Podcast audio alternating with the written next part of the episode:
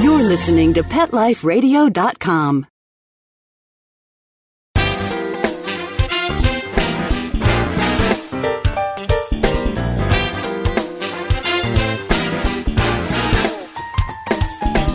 I'm back. Hello, everyone. This is Kelly Jackson, host of Sassy Seniors. I cannot believe it has been a little while since I've been on the air with you. So I'm so happy to be back. And what a perfect month and week to actually continue my radio show, because guess what month it is? It's National Adopt a Senior Pet Month. So this is our month. We love it since we celebrate senior pets every day of the year. And, you know, I couldn't think of a better guest. We have Sherry Franklin as our guest. She is founder of Muttville Senior Dog Rescue in San Francisco, California. Good afternoon. How you doing, Sherry? Well, it's good morning to me, but I'm doing great. Had my coffee. Well, it is kind of morning here in Saint Louis, too. I know you're in California, but I guess I'm in the afternoon mode. Well, thanks so much for joining us. Thank you for having me. You know, I first learned about you, I read about you over the summer and your organization and how you had placed or rescued your one thousandth dog, Maxwell. And, okay. um, you know, I'd lived in California for a couple of years, and you were kind of my neighbor because I was in Sacramento. And so I wish I would have met you in person when I lived in Sacramento at the time. I wish you, uh, me too.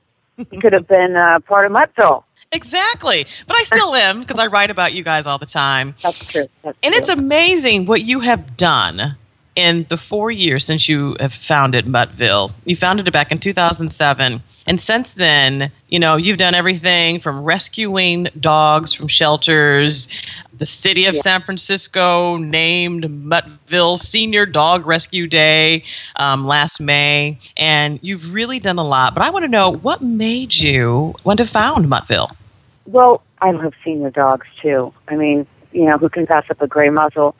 About fifteen years ago, I started volunteering at the San Francisco S P C A, and at the time, it was still, they were still euthanizing. They were moving towards a policy of trying to save every animal, but at the time, they were still euthanizing.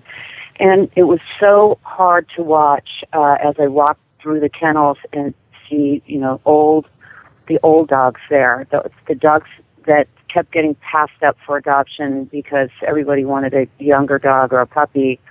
And, you know, you'd see these soulful eyes just looking out at you. And, you know, the sadness that came over me, I became slightly obsessed with, you know, many of the seniors that came in. And I started, you know, one at a time, taking them home, fixing them up, fostering them, and finding them homes on my own. But I could only do that so, you know, only on a very small scale by myself. So, you know, for years I kept saying, I'm, I'm going to do this. I'm going to start a senior dog rescue. And it took years to actually jump in full force and become a nonprofit and start, you know, building up our coffers mm-hmm. so that we could save a lot more. Because, um, as you know, saving senior dogs can be a little bit more expensive because you've got to get them fully vetted and Right. Um, take care of their needs before you adopt them out. So we've been very lucky to have such success at uh, finding great homes for these senior dogs and really marketing them as viable, loving, devoted dogs that are so easy. And I think that's the thing. You know, there was the A P and PetSide. They recently conducted a poll among pet owners. And of those who adopt pets from shelters, can you believe only fifteen percent of those polled considered adopting a senior? And that's right. That's just way too low. I mean, it, what's really, really sad to me about that is a lot of these dogs have come from homes where somebody has become incapacitated or has passed away, and they're used to getting lots of love, and they find themselves, you know, in a cement cell that's loud and cold in some cases, and, and um, they don't know what's hit them. And it's, it's incredibly sad. And then the other half of them, the senior dogs, have lived their lives horribly in backyards somewhere, and then they get too old and, you know, they get dumped at the shelter as well. So these are the ones that need it the most. Right. So on any given day, so you get yours from shelters and also from people who no longer take care of them or those who have passed away, right? Right. We get requests, owner surrender requests, and we, we also get, we work with many shelters all the way down to San Diego we've been and, and all the way up to the very north of us. That's a huge area. Yeah, that's a huge area. Oh, I know. Yeah. And Sacramento, we get, you know, we take dogs from Sacramento and the Central Valley and in California as well. Mm-hmm. So you have a lot of fosters, correct? We have about probably seventy-five foster homes on our roster, and, and about fifty of them are, are active at any given time. So we have about sixty dogs available for up for adoption at any given time. And all sizes, you know. We have one yeah. that's two point nine pounds, and we've got a one hundred twenty-five pound dog. So pretty if, much all over the map. If you go on Muttville's website, it's muttville dot org, and you just look at the dogs, and they're just adorable. And like you were saying, have so much life left in them. But you also do hospice too, right? Yes, we have some dogs that when we bring them in, we're never sure. We don't know um, what kind of physical condition some of them are in. So, you know, we'll find out that they're in a later stage of cancer or kidney failure or something. So we have some homes that actually do hospice care for, for our dogs. We call it fospice. It's sort of a hospice foster situation where we still take care of the dog's financial veterinary needs, and we have them in homes. And people get, it's a calling, you know. I mean, there mm-hmm. are people that just do hospice for our seniors. That is amazing because you grow so attached to them, and, you know, they only have so much time with those dogs. So those takes really special people to be able to do that. Yeah, I think they look at it as an honor to, to, to care for an animal, you know, at the end of life. So mm-hmm. we do believe that when the quality of life is, is no longer, you know, that the dog does really not have a quality of life anymore, we do believe in euthanasia at that point. Yeah. Well, I know that in most big cities, there's a serious problem of overcrowding, and I'm sure that's the situation in the San Francisco area, right? We're lucky, less here in San Francisco than in the, you know, the outer areas of, you know, the Central Valley and the Sacramento actually area, and, and some of the places where a lot of foreclosures have happened. It's even more overcrowded. So, wow. yeah. Yeah. So your hope for the future, though, Sherry, is to actually have your own facility to be able to house these senior dogs, right? Absolutely, absolutely. We are in the process of signing a lease on a space now that um, will really help us be able to take in more dogs and house them more comfortably. Though we won't, we don't believe in long-term um, shelter environment for our senior dogs. So we'll still be foster-based. Do you think people's attitudes, in spite of the poll results that I just told you about, yeah. you think people's attitudes towards seniors, think that their attitudes are changing? And I always say this, people don't even realize, so many pet parents don't even realize that their dog is a senior, you know, or even want to admit it. But do you think attitudes are changing about um, our senior dogs? I do. I, I don't know if it's because we've become more known, but I definitely see an increase in people with interest in adopting a senior animal, a cat or a dog. And I think the word is getting out about, you know, just how sweet and mellow and easy a senior dog can be as compared to a younger dog. And frankly, you know, there's a lot of seniors out there. We run a Seniors for Seniors program, and a lot of the senior humans out there really shouldn't be adopting a puppy. You know, it's, yeah. it's too much for them. So, you know, the wonderful thing is, is that we're putting the word out there, and we're putting out really great dogs and really making the match. And I think, you know, word of mouth, and hopefully there's other senior rescue organizations cropping up now, which is so wonderful yeah. to see all over the country. Absolutely. So. I totally agree with that. And of course, you would not be able to be able to do what you do without all the supporters and volunteers that you have. And what I'm impressed with you, you guys are always having events. You guys keep really busy. We keep really busy. We, um, well, first of all, we have adoption outreach events every weekend to um, in different areas of the Bay Area to show off our dogs, and people come from, you know, from other areas just to meet some of the Muttville dogs. Mm-hmm. So that's really wonderful. And we really try to engage our community. We engage our volunteers. We give everybody something to work towards, and that's saving another life. Absolutely. Well, you know, we're going to wrap up this interview pretty soon, but I have to mention your yes. appearance on Oprah. Ah, uh, yes. Uh, you, no interview is complete with at least a little bit of an Oprah moment. We were invited onto her Heroes show, which happened to be the last My Favorite Things show. So though we were hoping to be interviewed and be able to speak up on the plight of senior animals in the U S, we didn't get that, but we got lots of local coverage, and we got great gifts. Oh, great you gifts did? From Oprah. Yes, we did, and oh. I have, I'm sporting a new car from Oprah. Really? Yeah. Yes, I just got it two, three weeks ago. It is a Red Beetle, and we're getting it wrapped with the Muttville logo and a big thanks Oprah on it, and um, we'll be cruising around town with, with some of our smaller mutts in the back of the new Muttmobile. Oh, that is fabulous. I remember that show, and I remember the Beatles, because this is like, at the time, it wasn't even um, available. It wasn't right? out. Right. Yeah, I know. Oh. So it's super cute. It's super fun to drive. I've never had a, a small car. I've always had like S U Vs and station wagons, so it's yeah. really fun to, to actually have a little sporty car to drive around in. Oh, well, that is fabulous. Well, since this is National Adopt a Senior Pet Month, what would you like to say to people? Because I know you have seniors also at home, senior dogs oh, at yeah. home. Yeah, many. What would you like to say to people who are considering adoption and as far as adopting a senior? I say, you know, give a senior a chance. It's they have so much love left to give.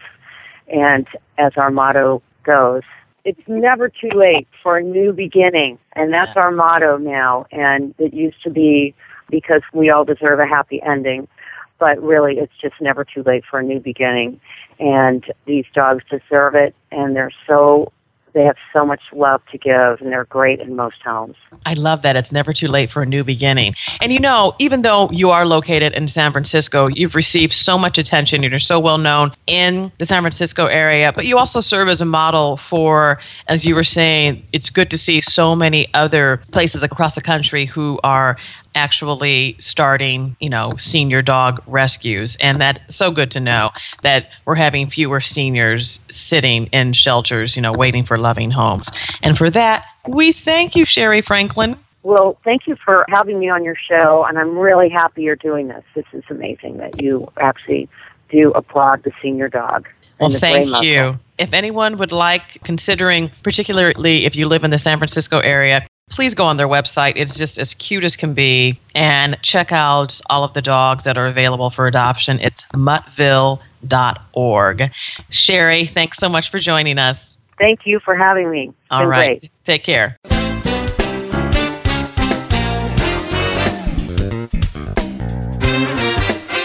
We'll be right back, right after these messages. Stay tuned.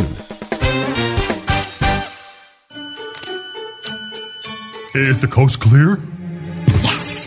Let's go. Are you sure they went to Petco? Where else would they go? Oopsie. Hey, calm down. I smell presents.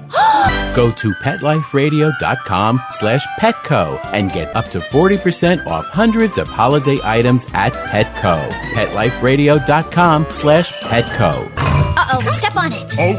Oh, not on my tail. Petco, where the pets go. Dyson. The new Dyson Animal Vacs are powerful bagless upright vacuums for homes with pets. Air Muscle and Radio Root Cyclone technology generates the strongest suction power to powerfully remove dust, dirt, and pet hair from the home or car. To order your Dyson Animal Vac, go to PetLifeRadio.com forward slash Dyson. PetLifeRadio.com forward slash Dyson to order your Dyson Animal Vac today. Dyson. Music to your ears.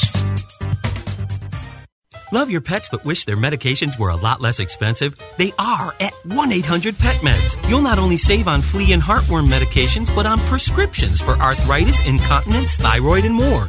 And you get fast service, free shipping, and a one hundred percent satisfaction guarantee. Plus, our licensed pharmacists ensure accuracy, monitor drug interaction, and more. See why over five million people have trusted their pet's health to one eight hundred pet meds, America's largest pet pharmacy. Call now or order online. Go Go to one eight hundred pet meds dot com forward slash sassy, S A S S Y, to get ten percent off any order and free shipping on orders of thirty-nine dollars or more at pet meds dot com. It's the holidays at PetSmart, so come one and all. There are hundreds of gifts for pets big and pets small. Toys only at PetSmart, so special and new. They'll love the gifts. You'll love the value. Hurry to PetSmart today for your very best friend and save thirty to fifty percent before the holiday ends. The holidays are just around the corner. Go to PetLifeRadio.com slash PetSmart and save up to thirty percent on awesome gifts for the pets and pet people in your life. Toys, collars, leashes, PetSmart gift cards, treats, and more. So shop early and save money. Go to PetLifeRadio.com slash PetSmart today. Hi, everybody. I'm Megan Blake here with my sidekick, Super Smiley, the giant mutt and spokes dog for throwaways. You're listening to Pet Life Radio, and I'd like to tell you about our brand new show, A Super Smiley Adventure. Our show explores adventures with animals. They can be traveling, out in the world trips, or inner journeys where our animals lead us to inspiration and self-discovery, or just plain fun adventures. Join us here on Pet Life Radio on A Super Smiley Adventure. Good boy. Let's talk pets. Let's talk pets. On Pet Life Radio. Pet Life Radio. Pet Life Radio dot com.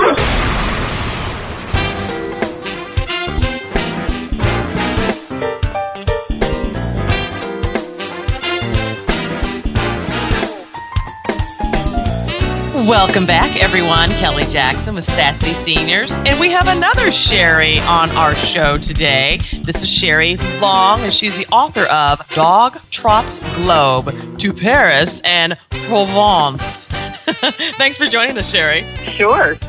I love, love, love your book because it is about your dog, Chula, and his experience in France, correct? Yes, she made has made two trips already. She is quite the world traveler because this is the, as you said, it's the second time that you have taken her to France. What made you want to do that? We just couldn't bear the thought of being away from her for that long, and especially as she was getting older, we kind of cherished every day with her. So we did our homework and figured out how to safely get her on an airplane and over to France with us. And we were lucky, actually, that France is so accepting of dogs, no quarantine or anything like that as there is in, in Great Britain.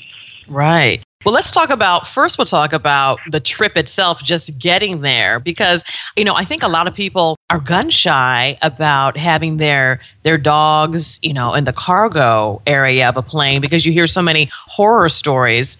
But you guys have had really good positive experiences, right? Well, we did. And, you know, I do think it's important to think about that and to uh, question the airline to find out exactly what their accommodations for the pets are. Oh. And, of course, if your dog is small enough, the dog can go in the cabin with you. But uh, Chula had had too many of Bob's good dinners, and she was over nineteen pounds. Actually, she's a thirty-pound Sheltie, so she needed to go in the hold with Air France, who was the carrier we went with. They do have a special area in cargo separate from the luggage, and the animals that are traveling are in a, you know, climatized cabin and carefully loaded and all of that. And those were important to us. Also thinking about how long the trip is. Right. Uh, nonstop flights are best.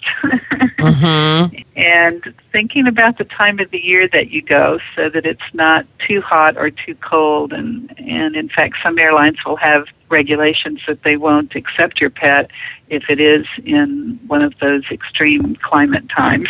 And you're saying nonstop flights are best because you don't want to run the risk if you have, you know, uh, a connecting flight, if your dog's going to yes. make it on the next plane. Yes, and just to have to load the dog, you know, more than once, mm. it just seemed to us to be better to go for the nonstop flight. But and she you, made it fine. and you, you know, and you also, when we were doing our pre-interview, you were saying you gave a great tip to freeze the water in their little bowl.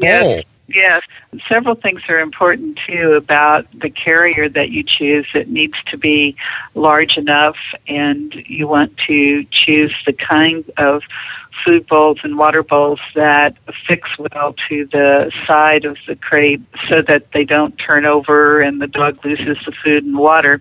And water is particularly tricky because, you know, it sloshes out when mm-hmm. when they try to load or if you hit bumps and so on. And so we found that the best way to deal with that was to freeze the water. And it was good when we got on the plane that Chula didn't have to sit on the tarmac or, you know, be in a special area for a very long period of time. The airline allowed her to stay out in the lobby with us, and then just really about twenty minutes before the plane was leaving, they boarded her, and therefore her water was still frozen and stayed good for her so that she had that and did not get dehydrated during the flight. That's really the biggest concern, is the dog getting dehydrated. That is a fabulous tip. I'll have to remember that when I take my dog to France.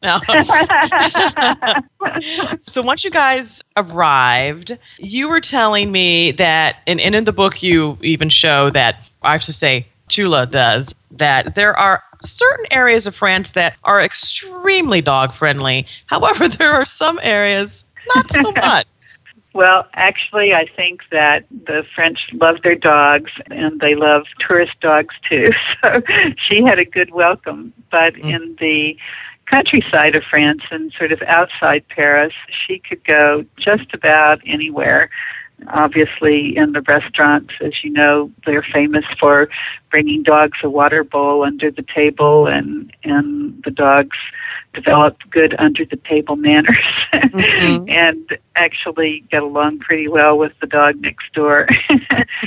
So they can go just about everywhere, stay in the hotels, go in the shops. But in Paris, it's a little bit different in that, you know, Paris has a lot of lovely parks, and people want to keep them that way. And so you'll come up to a park thinking you're going to run your dog. And, of course, there's this dreaded no dog sign on the gate. and, and, in fact, it's actually kind of an art form to um, uh, take photos of the no dog signs that we did, because they're they're each a little different and some very clever. Yeah, I saw in the book there's like eight different no dog yeah. signs. But yeah, that's fun. In the Tuileries Gardens, there's one area that you can run your dog, and there's a part of the Luxembourg Gardens where you can also take her, and she visited both of those places, of course. Yes. But mostly, you know, she just walked and walked on the streets, and in Paris, I think there's, what, more than two hundred thousand dogs around, so the streets can become a little littered. and, oh. and there's quite a campaign now to be sure that people pick up after their dogs, and, and Chula, who is used to grass, had to learn to do her business on the hard city streets, so she became a little bit of a Parisian dog. Yeah, you know, because I, I saw a photo where, you know, they had on the actual, you know, sidewalk, the sign where the uh-huh. dog's supposed to go. And it looks like, kind of like a railing in, in the sidewalk. Is that not a railing, but you know what I mean? Is that where it's they have? It's actually painted. It's painted on the streets, and it's just a white arrow trying to point to an uh, area of the street gutters where, I guess, what, maybe one hundred years ago, trying to identify where you could curb your dog. But, of course, those are, are now relics, actually, uh-huh. from a, a time gone by.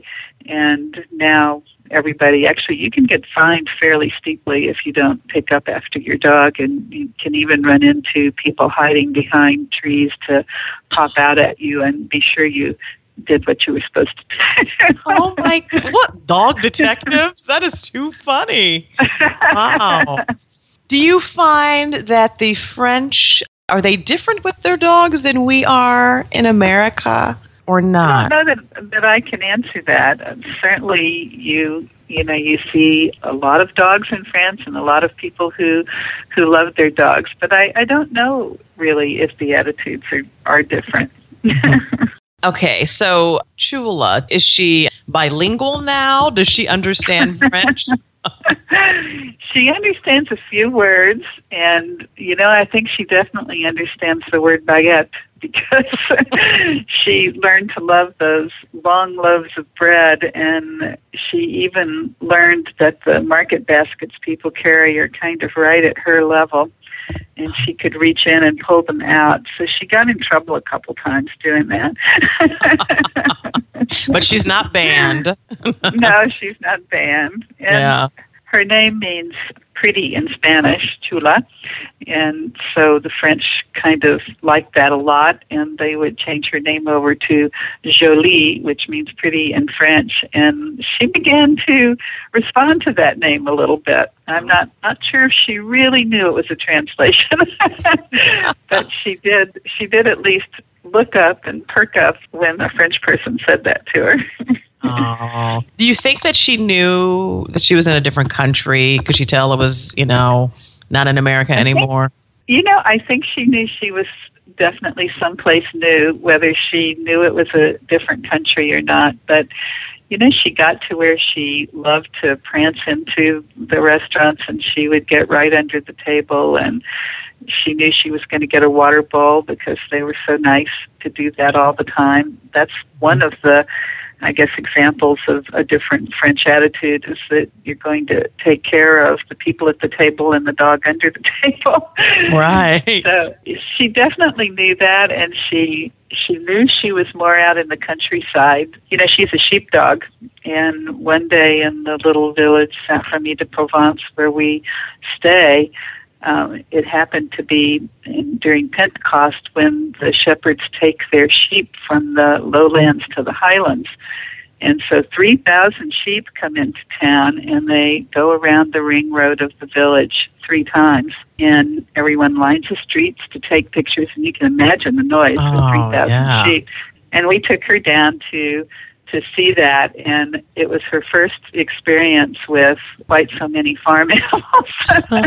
And we wondered if she would have her herding instinct, but right. she kind of pulled tight on her leash and ran to get under the cafe table. Oh. She met so many other animals and was able to, you know, kind of go up to them, and and that was certainly different from being at home. Oh, absolutely. Yeah.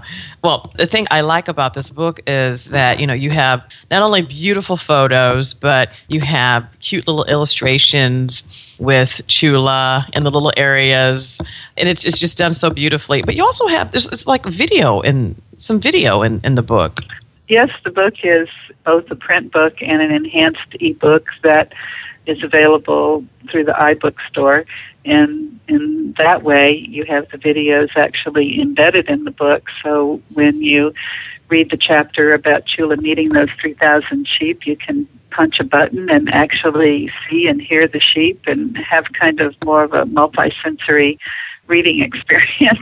No, I love that, because it's not only great for adults, but it's great for children to see that too. Sure, sure. Yeah, it's a really educational experience and entertaining, you know. I love yes. that. Well, I wanted people to really experience the French culture, and of course they're getting Chula's dog's eye view, but there's also a lot of information about the Eiffel Tower, for example, how it's painted three shades of brown, and about the markets in Provence and how they work, and the videos allow you to actually, you know, experience it. And that's something that I think is the future of books. Absolutely. I could not agree more. And, you know, this is National Adopt a Senior Pet Month, and, you know, just raising awareness about how fabulous our senior dogs are. I'm sure this was wonderful for Chula to have the sights and the smells and keeping her active, and kind of uh, share with our listeners about, you know, keeping your dog, even though he or she may be a senior, keeping them as active and uh, vibrant as possible. Definitely. We took her out with us everywhere. She would walk down to the markets with us and figured out where the sausage table was right away.